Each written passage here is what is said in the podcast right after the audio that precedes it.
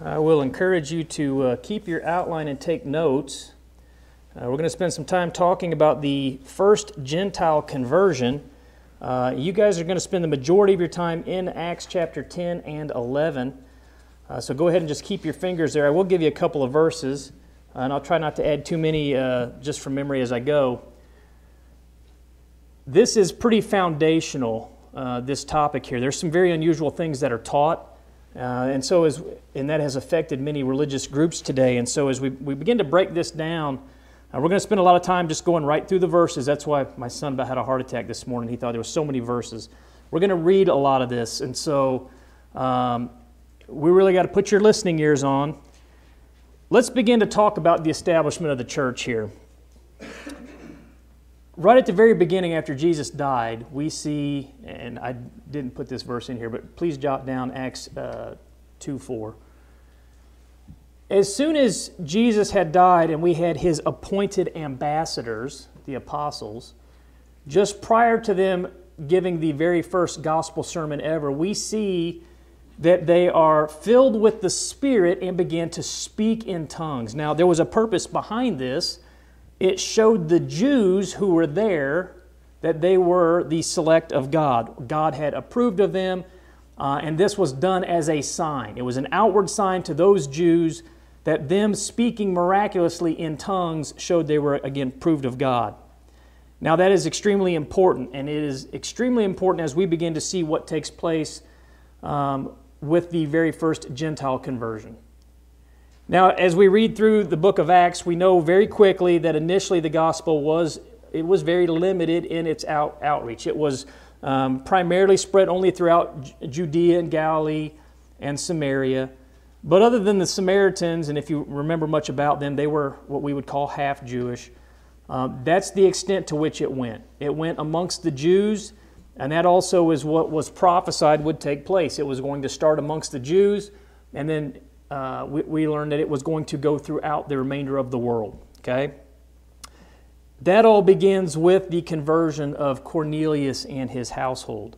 Those are the very first Gentiles to ever be saved.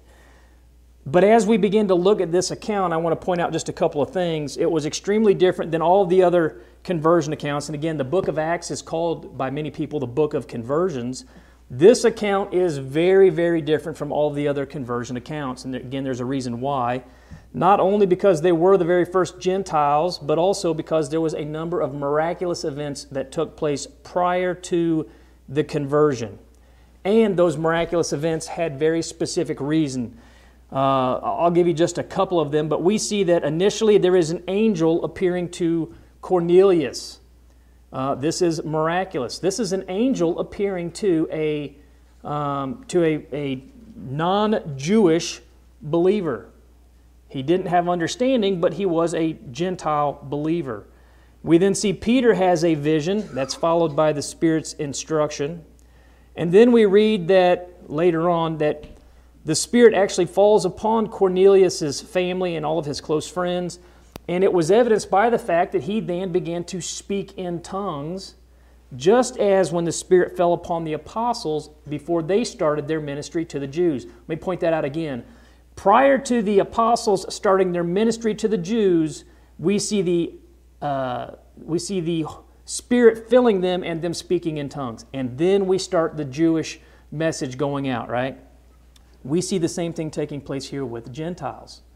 Okay, and we'll begin to get down into that. But they began to speak in tongues. Now, we're blessed in a number of regards as we look at this, very similar to Saul's conversion account, that we have a number of accounts here, uh, multiple accounts of Cornelius' conversion. We have two of them. I listed them there at the top of your sermon outline Acts 10, verses 1 through 48. We have Luke's account there, and then we have the retelling of Peter's account in Acts 11, 1 through 18.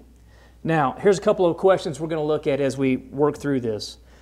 Um, number one, exactly when did the Spirit fall upon Cornelius and his company? When did that all happen? Okay. Number two, what was the purpose of that actually happening?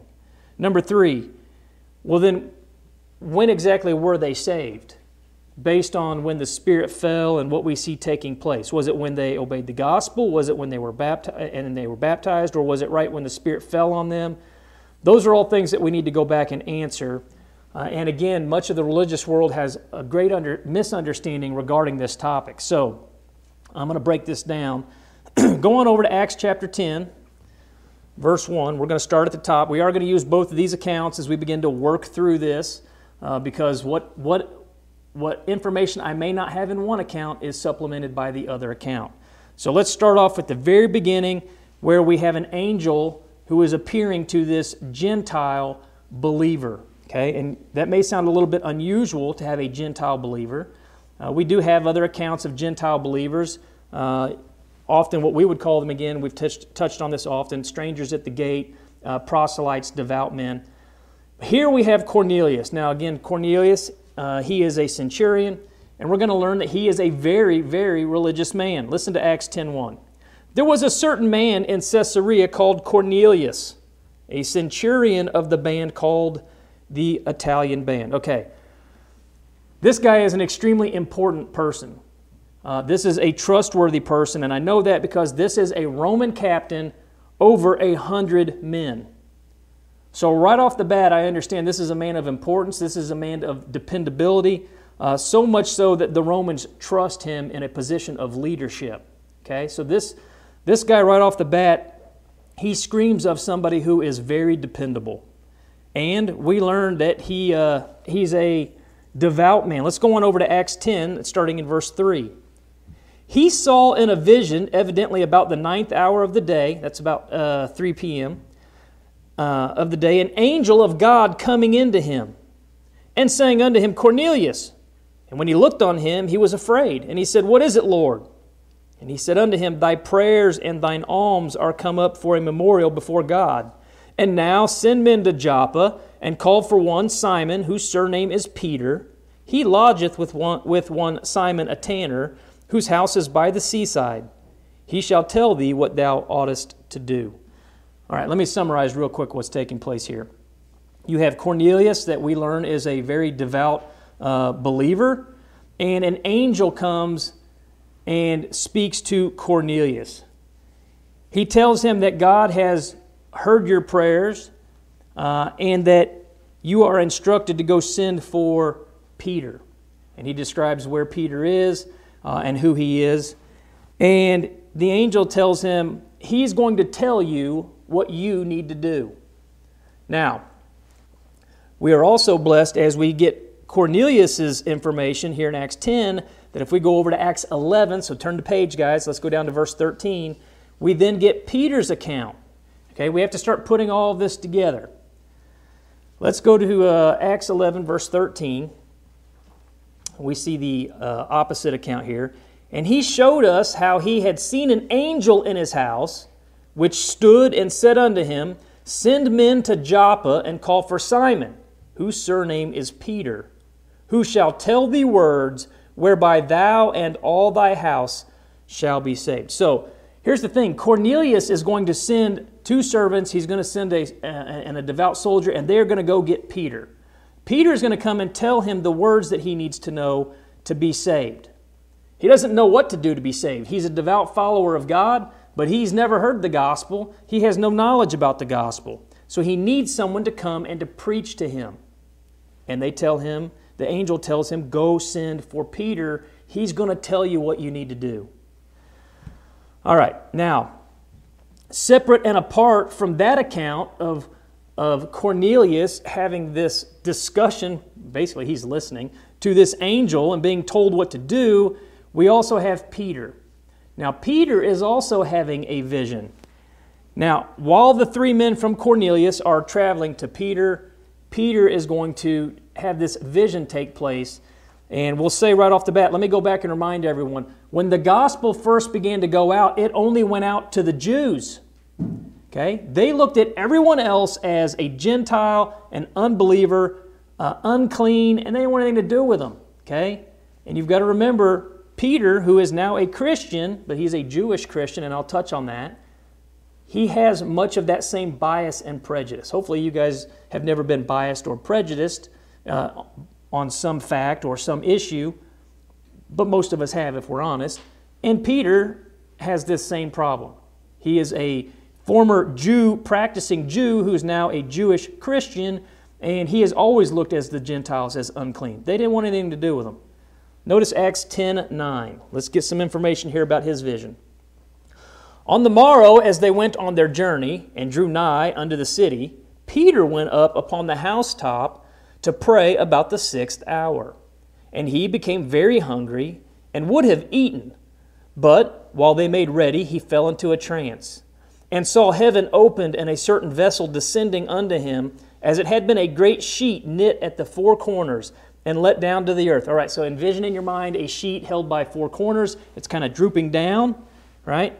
And what's inside that sheet? What's going on? Verse 12. Wherein were all manner of four footed beasts. Uh, these are things the Jews would not have eaten under the uh, law of Moses. All manner of four footed beasts of the earth, and wild beasts, and creeping things, and fowls of the air. And there came a voice to him Rise, Peter, kill and eat. But Peter said, Not so, Lord, for I have never eaten anything that is common or unclean. And the voice spake unto him again the second time, What God hath cleansed, thou call not thou common. And this was done thrice, three times, and the vessel was received up again into heaven. All right, let's go back and summarize what's going on. You've got the men coming from um, Cornelius, they're coming to get Peter. Peter's up on the rooftop. He has this vision, a big sheet hanging down. All these uh, unclean animals that are inside of it, at least unclean under the law of Moses. And a voice tells Peter he can kill and he can eat these things. And he says, uh, There's no way. I, I wouldn't eat something that's common or unclean. The voice tells him that what God has cleansed, you ought not to call unclean. Three different times this is repeated for emphasis to Peter in the attempt to get him to one, open his eyes and to begin to understand what he is being told. He still does not truly understand what he is being told yet. And that's because not enough of this has played out yet for him to realize what's going on. He has seen the vision, and he was told very clearly don't call common or unclean what I have cleansed. Okay? Now, the Spirit is going to tell him to go with the messengers. Let's go on over to Acts chapter 10, and we'll read from 17 and 18. Uh, because as these men are coming, Peter is trying to get this all figured out. What is going on here? What am I being told? What's the meaning of the vision? Verse 17. Now, while Peter doubted in himself what this vision which he had seen should mean, and, and let me pause for just a second. I can understand why he, he doesn't understand or grasp what is going on. Uh, I don't think any of us, with the limited information he has to this point, would have understood. So he is trying to figure this out. Behold, the men which were sent from Cornelius had made inquiry for Simon's house, and they stood before the gate. So these, they've showed up. And they called and asked whether Simon, which was sur- surnamed Peter, was lodged there. So these men show up. I'm sure Peter at that point is thinking, Who are these people? What is going on here? The Spirit is then going to tell him, You need to go with these guys. Listen to Acts 10, verses 19 through 20. And while Peter thought on the vision, he's trying to figure this out, the Spirit said unto him, Behold, three men seek thee. Arise, therefore, and get thee down and go with them doubting nothing, for I have sent them.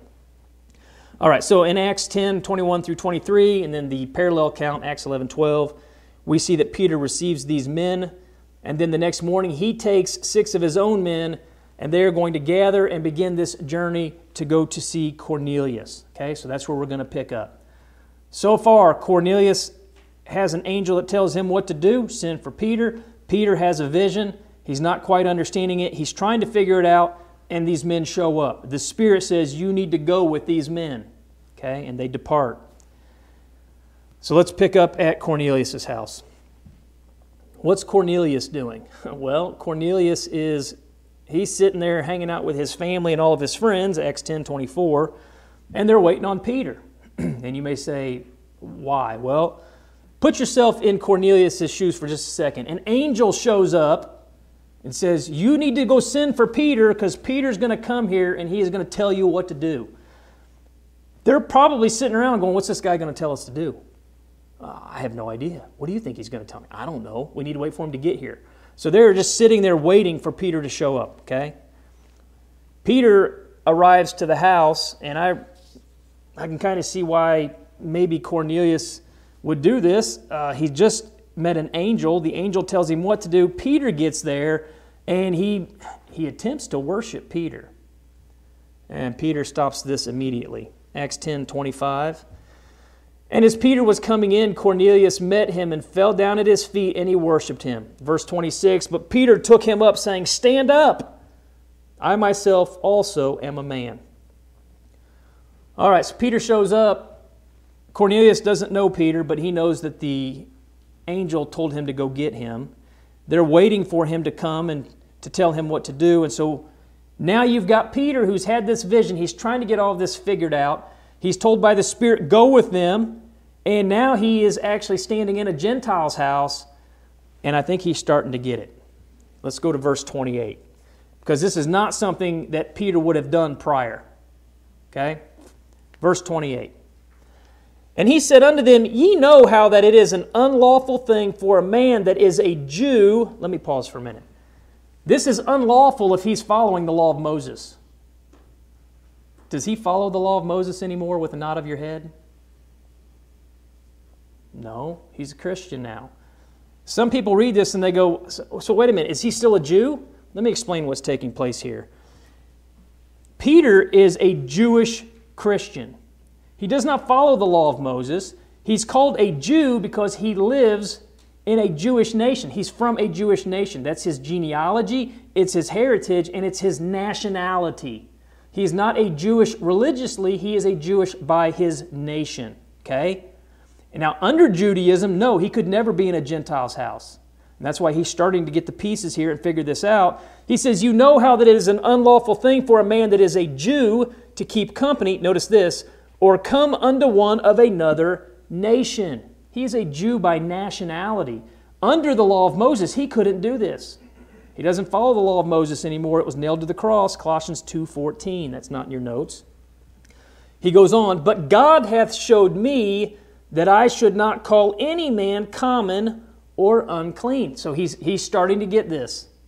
I had this vision of what before I would not associate with, at least as far as eating. And God said, Don't call unclean what I've cleansed. And now I'm with who I would not have associated before. And God is getting me to understand don't call unclean what I've cleansed. As a Jew under the law of Moses, he would have never done this. As a Christian, he's realizing there's a change taking place. Okay? Now, after telling Cornelius this, he asks him, Why did you call for me? And Cornelius, over in, um, Acts 10:32 says, "Well, the angel told me to call for you." And here, here's what he says in verse 33. Immediately, therefore, I sent to thee, and thou hast well done that thou art come. Now, therefore, are we all here present before God to hear all the things that are commanded thee of God. Let me pause for just a second on this thought. We've all gathered together to hear what you commanded us to do. Let me take a side note. The majority of the world out there will tell you you don't need to do anything to go to heaven, right? You just got to believe. He says, I'm here present before God because there are things you're going to command me. Remember, he was told you need to have him come and tell you these words by which you can be saved. He's wanting to hear that. He's like, What are you going to command me, tell me to do? He realizes Peter's one in a position of authority. How? An angel said, Go get Peter. So now that Peter's there, he's, he's wanting to know what is God telling you to tell me to do? Okay? We're ready to hear your message. If that doesn't just totally dismiss the whole idea of faith only salvation, uh, I could give you plenty of other verses, but that ought to do it. Okay? Now, Peter's going to begin to speak. And when he does, remember, just prior to Peter preaching the first sermon to the Jews, the Spirit fell upon the apostles. They began to speak in tongues. Now, just before Peter is going to speak to the Gentiles, you're going to see the Spirit fall again. However, it's not going to fall on the apostles as a sign to those Jews in the crowd. It's going to fall upon the Gentiles. Okay? And there's a, there's a reason for all of this. And we have to be very careful as we notice the sequence of events because it's also going to deal with a topic that some people clearly misunderstand.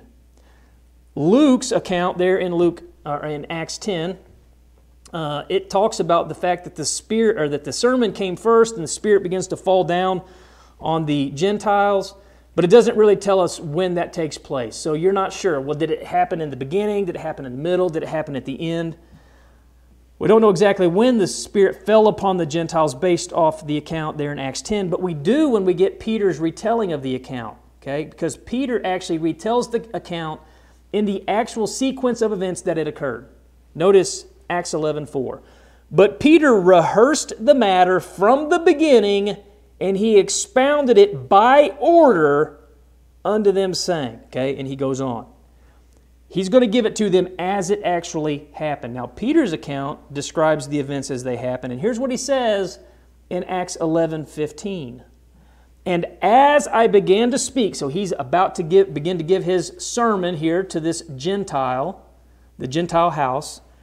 As I began to speak, the Holy Spirit fell on them, that's the plurality of these Gentiles, as on us at the beginning.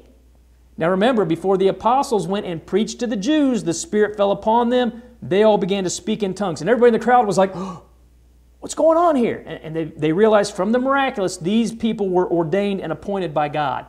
Okay? It was a sign to the unbelievers in the crowd. Now this is taking place in Peter's presence. Okay? And it happens as soon as he begins to preach the Spirit falls upon the Gentiles, right? At the very beginning of the sermon, as he is beginning to talk. Now, as he's beginning to preach and the Spirit falls upon the Gentiles, they then begin to speak in tongues. This is extremely, extremely important. And let me point something else out. This is the only account we ever read of a non Christian speaking in tongues. This is something that had never been seen before. Um, you're not going to see it again, and it has a very, very, very specific purpose. This literally shocks Peter and the other Jews that were with him to the core, and they realize okay, wait a minute, this is a sign, right? This is. This hadn't happened to Peter before as he's out preaching and all of a sudden an unbeliever or an unbelieving Jew begins to speak in tongues. That had never happened. The only time the Spirit fell on someone and they began to speak in tongues was the apostles. That was a sign to everyone in the crowd these people are ordained of God. These are the ambassadors of Christ. Now, Peter, as he begins to preach, probably his, his same old sermon over and over again, right? And all of a sudden, you've got Gentiles. They're believers of God, but they're not Christians. And they begin to speak in tongues. And he goes, It's a sign. Remember, he's trying to get all this figured out. Don't call unclean what I've called clean. The Spirit says to come here. He's starting to get it. This is confirmation. Listen to Acts 10, verse 45. And they of the circumcision which believed were astonished, as many as came with Peter, because that on the Gentiles also was poured out the gift of the Holy Spirit, for they had heard them speak with tongues and magnify God. This was a sign that the Gentiles are being accepted. And you say, why are they speaking in tongues? Let me, let me give you the, the reason. I'm going to use 1 Corinthians 14 22. And that's why we had tongues, the miraculous, being done by Christians. Wherefore, tongues are, a, are for a sign. Notice this very carefully. Not to them that believe, but to them that believe not. But prophesying serveth not for them that believe not, but for them which believe. Let's focus for again. Speaking in tongues is a sign to the unbeliever. Now, Pentecostals today will say if you don't speak in tongues, you're not saved, right? If that was a sign to a believer, that's completely against what the scriptures teach, right? Pentecostals who say they are believers say you've got to speak in tongues. Tongues are a sign to the unbeliever, not the believer, okay? Modern day, again, Pentecostals, they, well, you got to speak in tongues. We've already touched on that this morning. There were people in the first century that did not have a miraculous gift and who could not speak in tongues, and they were still Christians. So, that idea uh, that's taught by some groups of you need to speak in tongues as evidence of your salvation, completely false. Completely false. Uh, go over and read Acts 8. Uh, when they were baptized, uh, none of them could uh, speak in tongues, or they didn't have the ability to do the miraculous until the apostles came down. Okay? Actually, I'll give you the passage here in a minute. But they were Christians in the fullest sense of the word. So that idea you got to speak in tongues to be saved, that's nonsense. This speaking in tongues here in the account of Cornelius has a very different purpose, okay? you've got to remember that there were early Christians, as I mentioned, who through the laying on of the apostles' hands did have miraculous gifts. There were no Gentiles that could do this, but there were Christians who could. And the only way they could do it again was by the laying on of hands, uh, which would allow them to, for example, speak in tongues. Uh, you could go over to Acts 8, 16, and 17, also Acts 19, 5, and 6. I'm going to read verses 5 and 6 just to show you that the only way that a Christian could do a miracle was to receive the miracle by the laying on of the apostles' hands. Listen to Acts 19, 5, and I'll read verse 6 too. When they heard this, they were baptized in the name of the Lord Jesus. Let me pause. Are they speaking in tongues? Do they, do they have the ability to do the miracle, miracles yet? Nope. Notice very closely verse 6. And when Paul had laid his hands upon them, here's an apostle, the Holy Spirit came on them, and they spake with tongues and prophesied. That is how people who were Christians received gifts, the laying on of hands. That is not what took place with Cornelius and his household. Nobody laid hands on them. They weren't even Christians yet. The Holy Spirit came down. They began to speak in tongues. Why? Because tongues are assigned to the unbeliever. Okay? Again, why do we have non Christian Gentiles speaking in tongues? 1 Corinthians 14 22, it's assigned to the unbeliever. Let's notice Peter's sermon to the household here at Cornelius. He begins with giving full understanding that he's now come to the conclusion God doesn't show partiality to anybody. Now, initially, he thought, he thought God did. And you could see that. He, as a Jew, believed that the Jews were God's people. And even though he knew better and had been told better, apparently he still had that understanding. Didn't have a full understanding of the Gentiles coming into the church. Okay, but God doesn't show partiality. Acts 10, verse 34 and 35. He then has the vision of the sheet uh, containing these unclean beasts that he begins to talk about. Um, and he begins to get some clarity on the matter when the Spirit falls upon the Gentiles and they begin to speak in tongues. You guys, again, remember, tongues are assigned to the unbeliever. Who's the unbeliever? Well, initially it was Peter. Peter was the one that had a problem with the Gentiles. Peter was the one still trying to get all this figured out. It was starting to come together, but initially the unbeliever in this account is Peter. On the day of Pentecost, who are the unbelievers in the crowd? The Jews that were looking at these apostles, right? Are they, are they ambassadors for Christ? Uh, I don't believe that they are. Bam, they're speaking in tongues. Tongues are assigned to the unbeliever, right? The miraculous is occurring. Same thing here. Peter, the men that are with him, not fully convinced, not believers in the Gentile being added to the church, you begin to see speaking in tongues, which is assigned to the unbelievers. As he begins to preach, he covers a number of things. He talks about Jesus Christ, who was the Messiah, anointed with the Holy Spirit and power. He preaches that he was killed, he was raised from the dead, that there were eyewitnesses that saw all this take place, Acts 10 39 through 41. He then taught that Christ had told them that they were to go out and to preach um, as the chosen ones of God um, that he was going to judge the living and the dead, Acts 10, verse 42. And then he teaches that it's only through Christ that one can have remission of sins, um, and it's only offered to those who believe, Acts 10, verse 43. Now, a lot will come here and say, well, see, Cornelius was a Gentile believer and he believed. Let me go back and remind you to go back and look up the word believe, the original Greek word pisteuo, that always has two functions. It has that I understand it and I will do it. Okay? And if you don't if you don't put those two together, you're not a believer. To be a believer of God means I understand what he wants me to do and I'm going to carry it out.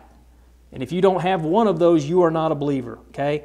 That, that is important that you understand what believing meant, uh, not only in the original language, but to them. Okay? Now, Peter, as he preaches, then commands them to be baptized. Uh, how could anybody forbid water to those who had received the Spirit just as, just as we did? Acts 10, verse 47. There's a lot taking place here, but Peter is coming to an understanding here. The Gentiles are not unclean. They are to be part of the church. Yes, the gospel originally was sent to the Jews, uh, they were told even, even right before Jesus' ascension, you're going to go to the Jews first, but it's going to spread across the world. Now he's understanding the Gentiles are going to be part of the kingdom. He tells Cornelius that this can only take place if he's going to submit to baptism in the name of the Lord, Acts 10, verse 48. Okay? Now, again, some teach that. Um, some teach that Peter preaches one sermon, or the apostles preach one gospel, the gospel to the Jews. How many of you have heard this? And that Paul taught the gospel to the Gentiles, and that they were two totally different gospel messages. Hopefully, you've never heard that nonsense. You will find it by those who are supposed academics. The apostles taught one gospel to the Jews, and Paul taught a different gospel to the Gentiles. Guys, that is complete and utter nonsense. Peter here is preaching to a Gentile. He also preached to the Jews, right? Paul preached to the Jews, and Paul also preached to the Gentiles. I want you to notice what Paul taught about Jew and Gentile and tell me if this doesn't line up with what Peter's saying. Romans 3 29 through 31. Is he the God of the Jews only? Now, the answer to that is no. No, he's not. He goes on. Is he not also of the Gentiles? He says, Yes, of the Gentiles also. Seeing it is one God, which shall justify the circumcision by faith. That word faith there, pistis, it's the same Greek word that we just had in believe. Believe is pisteuo, faith is pistis. You better understand it, you better do it. That's what makes up faith, right? Faith is more of a noun. pisteuo, there's, that's a verb. He's going to justify the circumcision, the, uh, the, the Jew, by faith, notice this, and the uncircumcision, that's the Gentile, through faith. Both the same word, pistis. How? Because they believe, they understand it, they're going to do it. Do we then make void the law through faith? God forbid. Yea, we establish the law. Okay, both the Jews and the Gentiles, they become justified by the same law of faith. Now you say, what law is that? Well, we touched on it this morning. You've got the law of Christ. You have the perfect law of liberty. We call it the New Testament. You may call it the gospel, uh, the Greek word for gospel, the euangelion, the good news. Right? So what, what is what are we talking about? What's the law? Well, just go to your first page there for the beginning of the New Testament. Find that blank page and everything on this side is the law we follow, right? We don't live under the old law. That was nailed to the cross. We live under the New Testament. We're Christians. And again, why could Peter go into the house of a Gentile? He didn't follow the old law anymore. He's beginning to get all of this figured out. Peter tells, tells them he's, they've got to be baptized. Both Jew and Gentile are going to be added to the same body in the exact same way. Was there a different gospel from the apostles and from Paul? Absolutely not. They taught the exact same thing. That all is just utter nonsense. Now, let me point out a few things regarding this conversion account. And we learn this as we begin to think about Cornelius. If we had Cornelius living next to us today, right? He's our neighbor, but he's not a, he's not a, a Christian or whatever. He doesn't worship here with us. What would we say about Cornelius? Cornelius was a good. pe- He was a good guy. There, there are good people out there. Cornelius was an extremely good person.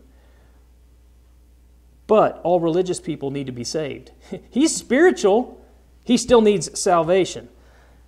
I have to say all that because there are a lot of people that, well, if you're a good person, or if you're spiritual, or if you're religious, or if you just go to a church somewhere, or a church, or if you do good, you get to go to heaven. Cornelius is a devout man. It says he feared God. It says that he is praying and his family are, are giving alms, or if you don't know what that word is, is they are doing good deeds for the poor people around them. He's praying to God. He is a good moral person. He fears God. He's helping the poor. And I want you to notice he was still told he needed to hear words by which he and his household could be saved. This is an unsaved man, a good man, a good moral man, but he's not saved. Him being religious, being spiritual, didn't save him. Him doing good things for people didn't save him. He says you need to call for Peter, and Peter's going to tell you what you need to do to be saved. Okay, Acts 11 14. So let's point that out real quick to anybody watching that, or even for us who are here. Being religious and coming to this building once a week doesn't save you. I'm not suggesting you don't need to be here, you do. We have the understanding that we're to worship within our New Testament. My point is, is you can't just think coming to worship is enough. You can't go through the motions and think that's going to save you. It's the blood of Christ contacted through obedience to the gospel and then faithfulness to that gospel. Let's notice the gospels for everybody. Acts 10, verse 34 through 35. Peter begins to get this figured out. Remember, it, it didn't all hit him all at once. He's trying to put the pieces together, but he finally gets it.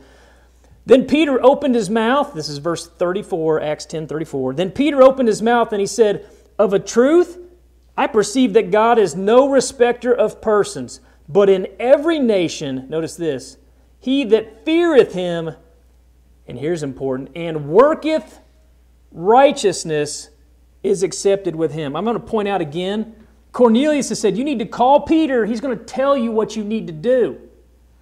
Why does he need to be told what to do? Here's why. You see it right here in Peter's words. How do you work righteousness if you don't know what righteousness is? You can't be saved apart from an understanding and a working of the will of God. It's, it's completely, those two have to be interlocked like this. You can't have one and not the other. Right? Yes, you have to fear him. That's a reverent fear. That's based on belief. But you also have to have that working of righteousness. Yes, God wants all people to be saved. I was going to have uh, start off with either John 3.16. Uh, we learn right there that God loves everybody and wants all people to be saved. Let me, let me read to you 1 Timothy 2, 3 through 6. There's a lot of verses we could go to. Notice this. For this is good and acceptable in the sight of God our Savior, who will have all men to be saved how do they do that? Listen closely. And to come unto the knowledge of the truth. Again, why did Cornelius need someone to come and preach to him? You can't work righteousness when you don't know what righteousness is. You can't know what truth is. And if you don't have a knowledge of the truth, how are you going to be saved? Verse 5 For there is one God and one mediator between God and men, the man Christ Jesus, who gave himself a ransom for all to be testified in due time. It's interesting, Cornelius was a follower of God, I don't seem to, it doesn't seem to mention anything really about uh, his understanding of Christ.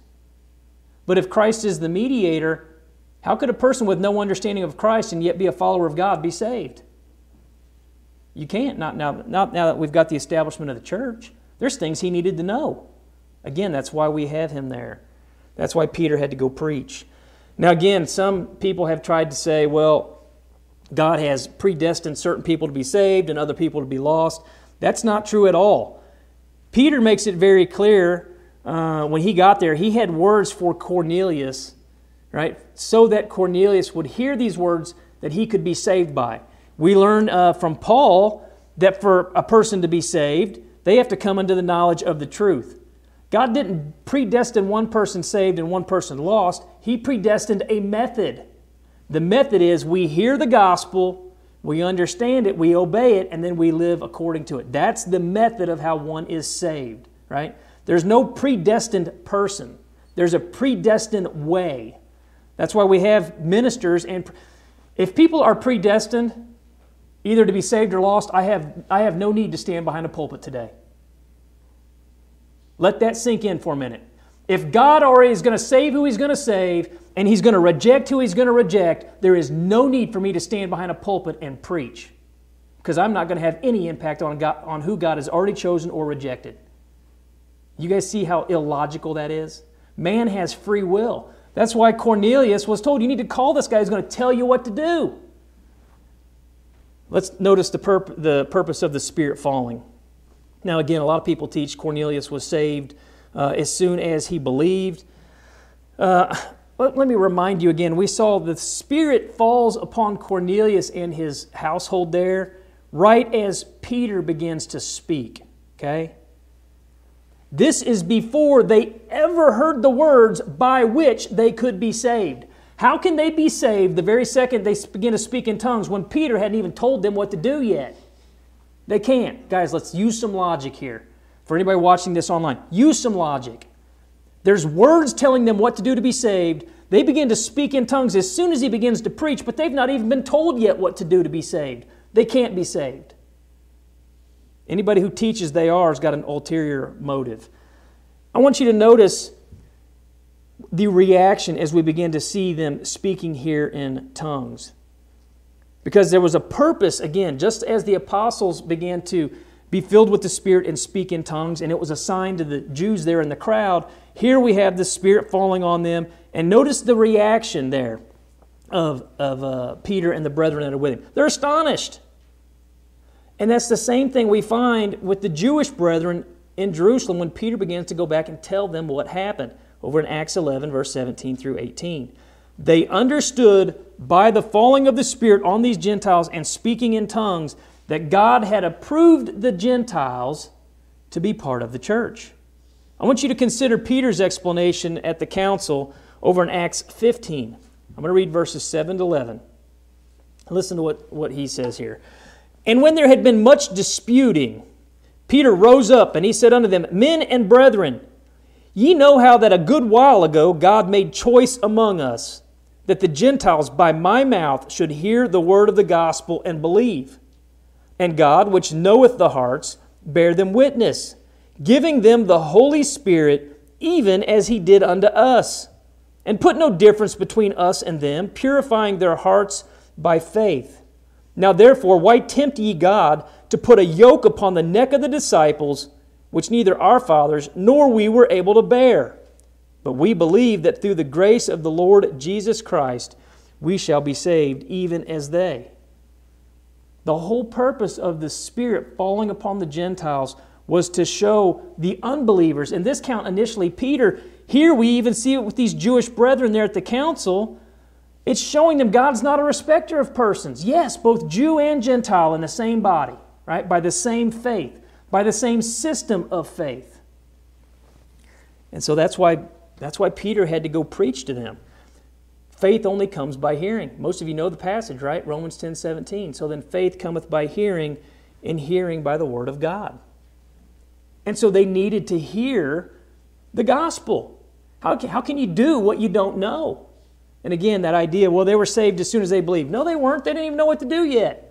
They, didn't even, they had no knowledge whatsoever. Yes, they feared God. Yes, they were, pray, they were prayerful. Yes, they were doing good things for people. And even in that state, they were told, Go send for Peter. He's going to tell you what you can do to be saved.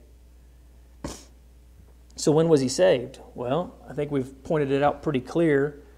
Uh, he was told to send for Peter to tell him what to do, words by which he would be saved. That's in Acts 10 6 and 11 14. From this and all the other conversion accounts we can go back and look at, Cornelius was not saved until he could hear those words and he could obey those words of what to do. That's the same thing we find in Acts chapter 2. When Peter preaches to the Jews and says, You guys just killed the Messiah, and then over in verse 37, they say, they, they realize it, Men and brethren, what shall we do? They didn't know yet, so he has to tell them. They weren't saved as soon as they believed. They asked, What do we do?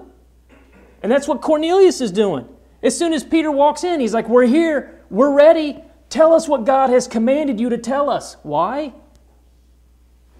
He was seeking after salvation, but he, you can't be saved until you know what to do. Guys, and the same thing is true for all people today. It doesn't matter how spiritual you are. Cornelius was a spiritual person, he was a lost spiritual person, and the same is true today. He had to do what the inspired word teaches. And for him to understand what that was, Peter had to preach to him. Now, granted, we're, we're blessed enough we have the inspired word here and we can sit down. But obeying the gospel is as simple as, and we talk about it every week, faithfully adhering to the New Testament pattern, the New Testament words, by which we shall be saved. The same thing that Cornelius was told, right? Romans 10 17. We need to hear the word of God so that we can have faith and repent of our sins. Acts 17 30. We need to confess Christ. Romans 10 9 and 10. We need to be immersed for the remission of our sins. Acts 2 38. Uh, again, go on over and look at Galatians 3 26 and 27, which says that's how we get into Christ. Read the bulletin uh, article that focuses on 1 Peter 3 18 through 21 today. It doth also now save us. Baptism is required. Cornelius couldn't be saved until he was told that he had to be baptized. He had no understanding of any of that. And so, no, he wasn't saved when the tongues came, came down and they began to speak in tongues. It was a sign to the unbelievers. These, these men who are Gentiles, this household of Gentiles, they've been accepted by God, but they weren't saved yet. They had to submit to baptism as part of that gospel, and then they had to live faithfully. 2 Timothy 4 7 through 8. If you're watching this and you've never heard that before, I will tell you the same way that they were saved there and in every conversion account is the same way that you're saved today. Somebody has to teach you the gospel. Give understanding to you of why he came and who he was and the consequence of sins, what the church is, how to be added to it, and then how to be faithful after. If you're here, we would love to assist you in any manner that you may have. And if you have a spiritual need, you can come up while we're being led in a song of invitation.